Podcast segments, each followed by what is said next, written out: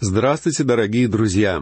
Мы снова вместе на наших беседах по книгам Священного Писания и продолжаем изучать книгу пророка Захарии. В прошлый раз мы читали десятую главу, которая входит в раздел, посвященный первому пришествию Христа. В первом стихе десятой главы Захария пишет «Просите у Господа дождя во время благопотребное, Господь блеснет молнию и даст вам обильный дождь, каждому злак на поле. Этот первый стих связан с предыдущей, девятой главой, и в нем Захария продолжает описывать процветание, которое ожидает людей в тысячелетнем царстве Христа на земле.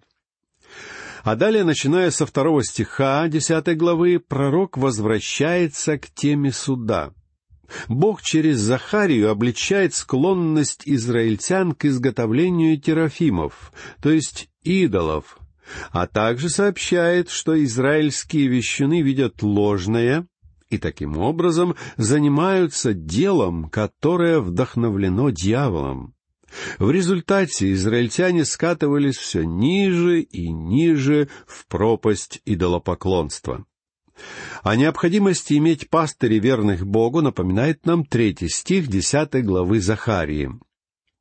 «На пастырей воспылал гнев мой, и козлов я накажу. Ибо посетит Господь Саваоф стадо свое дом Иудин, и поставит их, как славного коня своего на брани».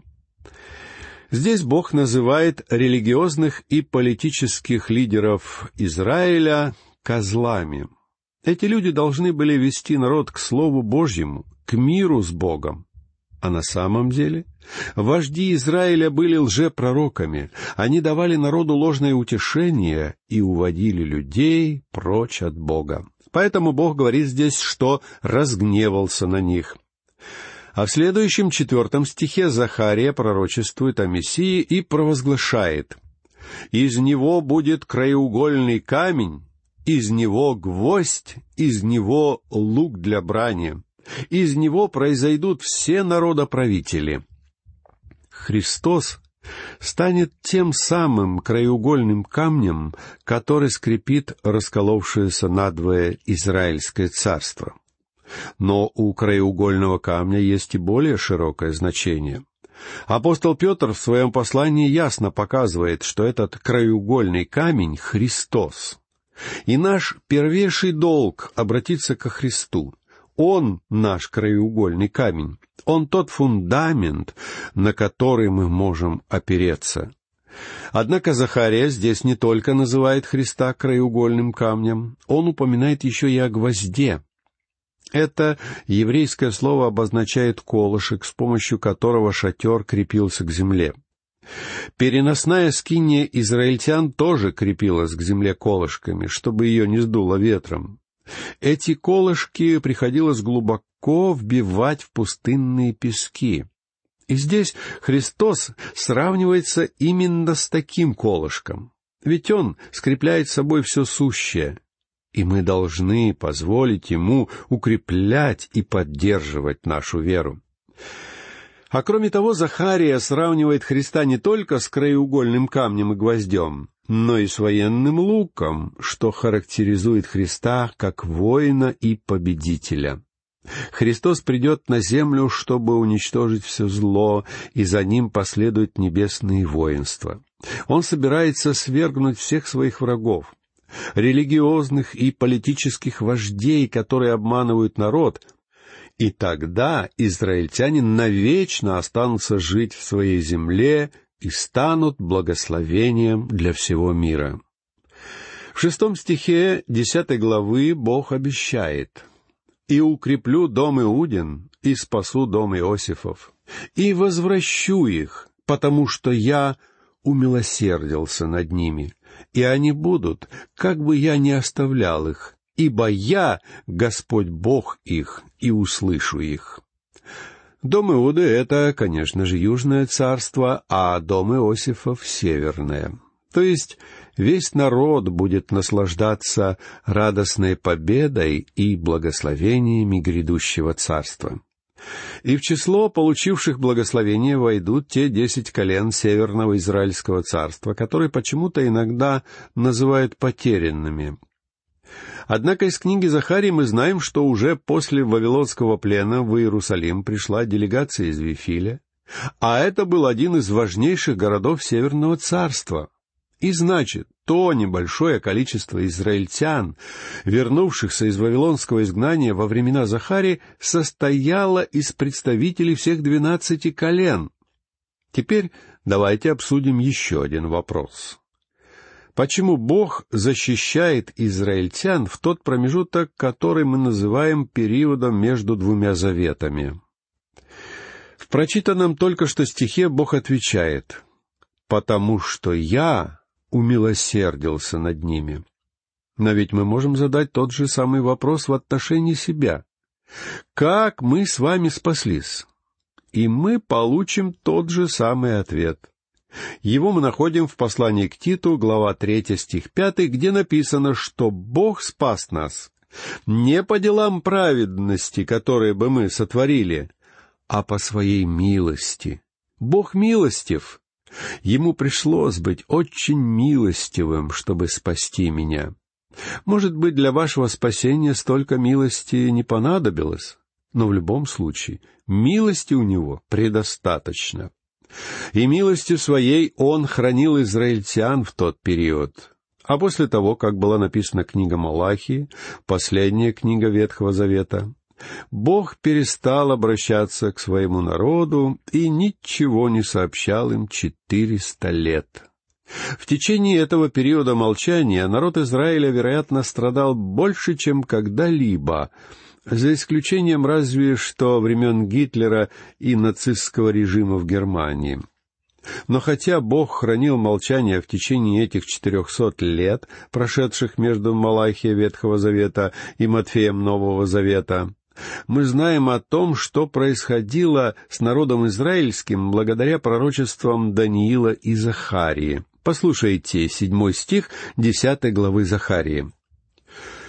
Как герой будет Ефрем, возвеселится сердце их, как от вина.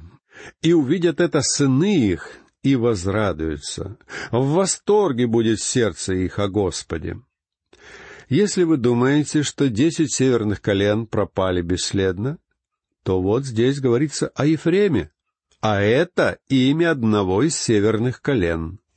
Если хотите убедиться в этом, вернитесь к книге Иосии. Обратите внимание, как нежно говорит там Бог в одиннадцатой главе стих восьмой. «Как поступлю с тобой, Ефрем? Как предам тебе, Израиль?» Так вот, Бог не предал их, и десять северных колен не погибли. По Божьей благодати израильтяне сохранились как целый народ. Как герой будет Ефрем, написано здесь. Судя по потрясающим рассказам о периоде между двумя заветами, израильтяне героически противостояли силам сирийского завоевателя Антиоха Епифана. Он жестоко преследовал народ, но они смогли выстоять. Как герой будет Ефрем. Возвеселится сердце их, как от вина. Это было очень трудное время. Израильтяне много раз отходили от Бога, но были и моменты, когда они радовались с Господом. Послушайте восьмой стих. «Я дам им знак и соберу их, потому что я искупил их. Они будут так же многочисленны, как прежде.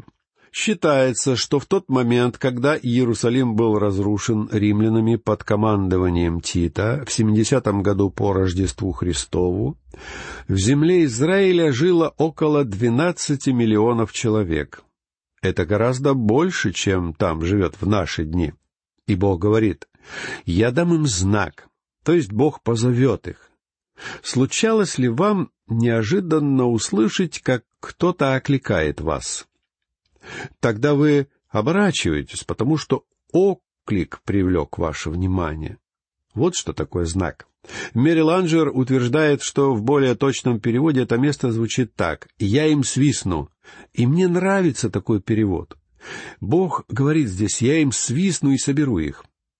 Мы знаем, что это пророчество еще не исполнилось, потому что в следующем стихе говорится, что израильтяне снова будут рассеяны среди народов.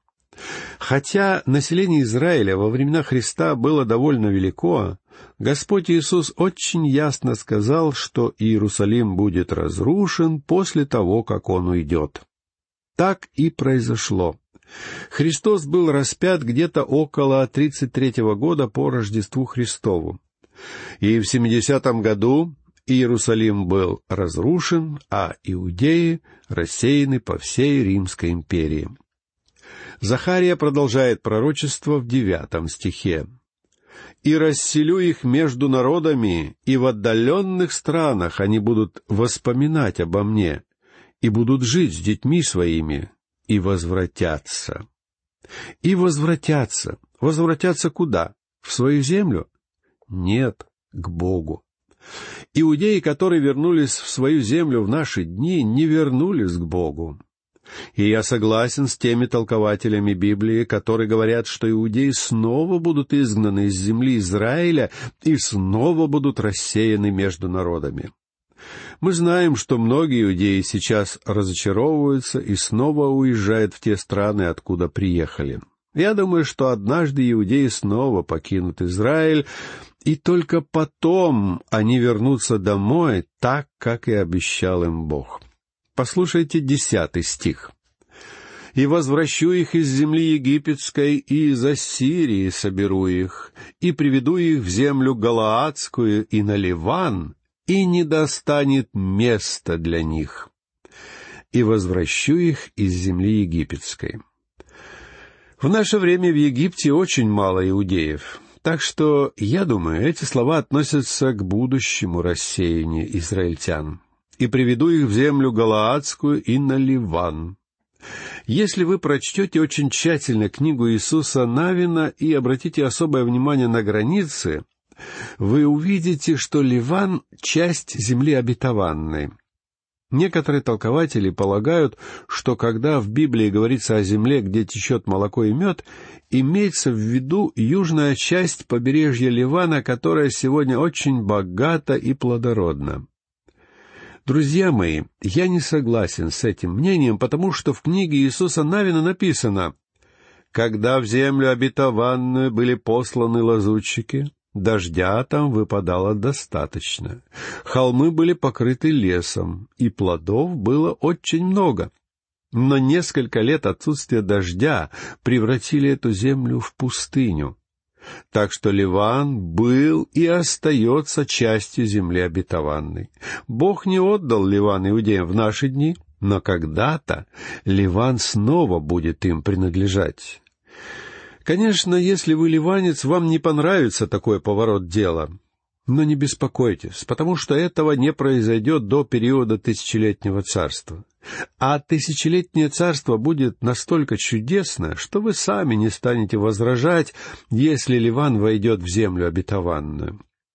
Читаем далее, послушайте одиннадцатый и двенадцатый стихи. «И пройдет бедствие по морю, и поразит волны морские, и иссякнут все глубины реки, и смирится гордость Ассура, и скипетр отнимется у Египта. Укреплю их в Господе, и они будут ходить во имя Его, говорит Господь. Обратите внимание, каким языком описывает Бог чудесное избавление Израиля из Египта, когда Он в первый раз вернул их в землю обетованную. Но когда Бог вновь соберет израильтян в будущем, то он совершит еще более замечательные чудеса. Пророк Иеремия пишет в двадцать третьей главе стихи седьмой и восьмой. «Посему вот наступают дни, — говорит Господь, — когда уже не будут говорить «Жив Господь, который вывел сынов Израилев из земли египетской», но жив Господь, который вывел и который привел племя дома Израилева из земли северной и из всех земель, куда я изгнал их, и будут жить на земле своей. Иначе говоря, когда Бог снова соберет израильтян, это будет гораздо более великим чудом, чем их избавление из Египта. Друзья мои, Я не думаю, что даже самый безумный толкователь пророчеств осмелился сказать, будто возвращение иудеев в Палестину в наши дни — это исполнение данного пророчества. Такого не может быть. И данные слова Захарии явно относятся к будущему воссоединению Израиля. Следующая, одиннадцатая глава Захарии, завершает раздел пророчеств о первом пришествии Христа. Теперь речь пойдет о римском периоде. И этот период будет очень мрачным, как и предшествовавший ему Маккавейский период. Мы уже убедились, что Захария нес израильтянам весть надежды, и многие толкователи обращают на это внимание, учитывая, что имя Захарии значит «Господь помнит», Достаточно интересно, что Захария был одним из последних божьих глашатаев Ветхого Завета. А Новый Завет начинается с явления ангела другому человеку по имени Захария, мужу Елисаветы, отцу Иоанна Крестителя, предтечей Христа.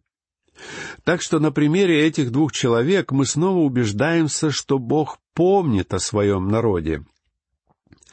Захария не только пророк надежды, он еще и пророк истины. Просто нести людям надежду недостаточно, ведь лжепророки тоже несли людям надежду. Но любая надежда должна опираться на истину. Вот о чем напоминал Захария, пытаясь ободрить людей. Он предсказывал, что какое-то время народ Израиля не будет иметь великих материальных благословений, потому что с запада приближаются новые завоеватели. Сначала Александр Македонский, а затем римские армии. И эти нашествия принесли великие страдания народу Израиля. Но Бог был готов утешить своих детей. В одиннадцатой главе пророк Захария представляет народу доброго пастыря, который отдает свою жизнь за овец. А потом пророк представляет израильтянам и другого пастыря, неразумного, который придет гораздо позднее. Это Антихрист, который станет брать у овец шерсть и убивать их ради мяса. Послушайте первый стих одиннадцатой главы Захарии. «Отворяй, Ливан, ворота твои, и да пожрет огонь кедры твои». Да, звучит не очень обнадеживающе. Получается, что народ отправится в рассеяние вскоре после времен Захарии. Я думаю, здесь говорится о римском вторжении. Римляне точно так же, как Александр Македонский, пришли с севера. Если вы сегодня приедете в Ливан, то недалеко от Бейрута вы увидите реку, называемую Собачьей. И там, где она впадает в море, на скале сохранились надписи, которые прозваны визитками всех народов мира. Великие военачальники всех великих народов, проходившие мимо этой скалы, высекали на ней свои имена. Я видел эти надписи, и мне их перевели а единственная, которую я смог прочитать сам, была на греческом языке. Так вот, все великие военачальники проходили здесь, потому что в этой местности начиналась огромная узкая долина, ведущая внутрь материка к Северной Африке. Галилейское море, река Иордан и Мертвое море — части этой долины, начинающиеся на севере. И здесь Захарий описывает наступление завоевателя, который войдет в Палестину через Ливан. «И да пожрет огонь кедры твои», — пишет он. Ливанские кедры очень знамениты. Большая часть храма Соломона была построена из древесины кедра, как и его собственный дворец. А сегодня кедров там почти не осталось. Самый красивый ливанский кедр, который я видел, находится в парке в пригороде Иерусалима. Это великолепное дерево, и о нем очень заботятся. Тот кедр, который я видел в Бейруте, был суховат, но очень высок. Лучше всего кедры растут в горах, где выпадает снег. И на самом деле слово «ливан» означает «белый» или «снежный». Это название высоких гор с заснеженными вершинами. а сразу же за ними начинается огромная долина, по которой проходили все великие завоеватели древнего мира. Египтяне, вавилоняне, медяне с персами, сирийцы, греки. И вот здесь Захария рассказывает нам о приходе римлян. Послушайте второй стих. «Рыдай, кипарис, ибо упал кедр, ибо и величавые опустошены, рыдайте, дубы васанские, ибо повалился непроходимый лес. Рыдайте, дубы васанские. Васан — это область на севере Израиля, и там действительно много дубов. Теперь давайте прочитаем третий стих. «Слышен голос рыдания пастухов, потому что опустошено приволье их, слышно рыканье молодых львов, потому что опустошена краса Иордана. Пастухи — это ложные пастыри, которые вели народ в неверном направлении и внушили ему ложную надежду. А надежда, которую предлагает израильскому народу пророк Захария, опирается на истину Божью. «Слышно рыканье молодых львов», читаем мы здесь. Вероятно, Захария имеет в виду молодых и неопытных израильских правителей. А в заключение нашей беседы послушайте четвертый и пятый стихи. «Так говорит Господь Бог мой, паси овец, обреченных на заклание, которых купивший убивает ненаказанно, а продавшие говорят, «Благословен Господь, я разбогател». И пастухи их не жалеют о них. Это ужасные слова. Ведь овцами Захария называет немногочисленных израильтян, вернувшихся из плена в землю Израиля. И что ждет их здесь? Они ждут благословений, а вместо благословений придет завоеватель, который принесет им страдания. Захария удивительно точно описывает события, происходившие с народом Израиля в момент прихода римлян.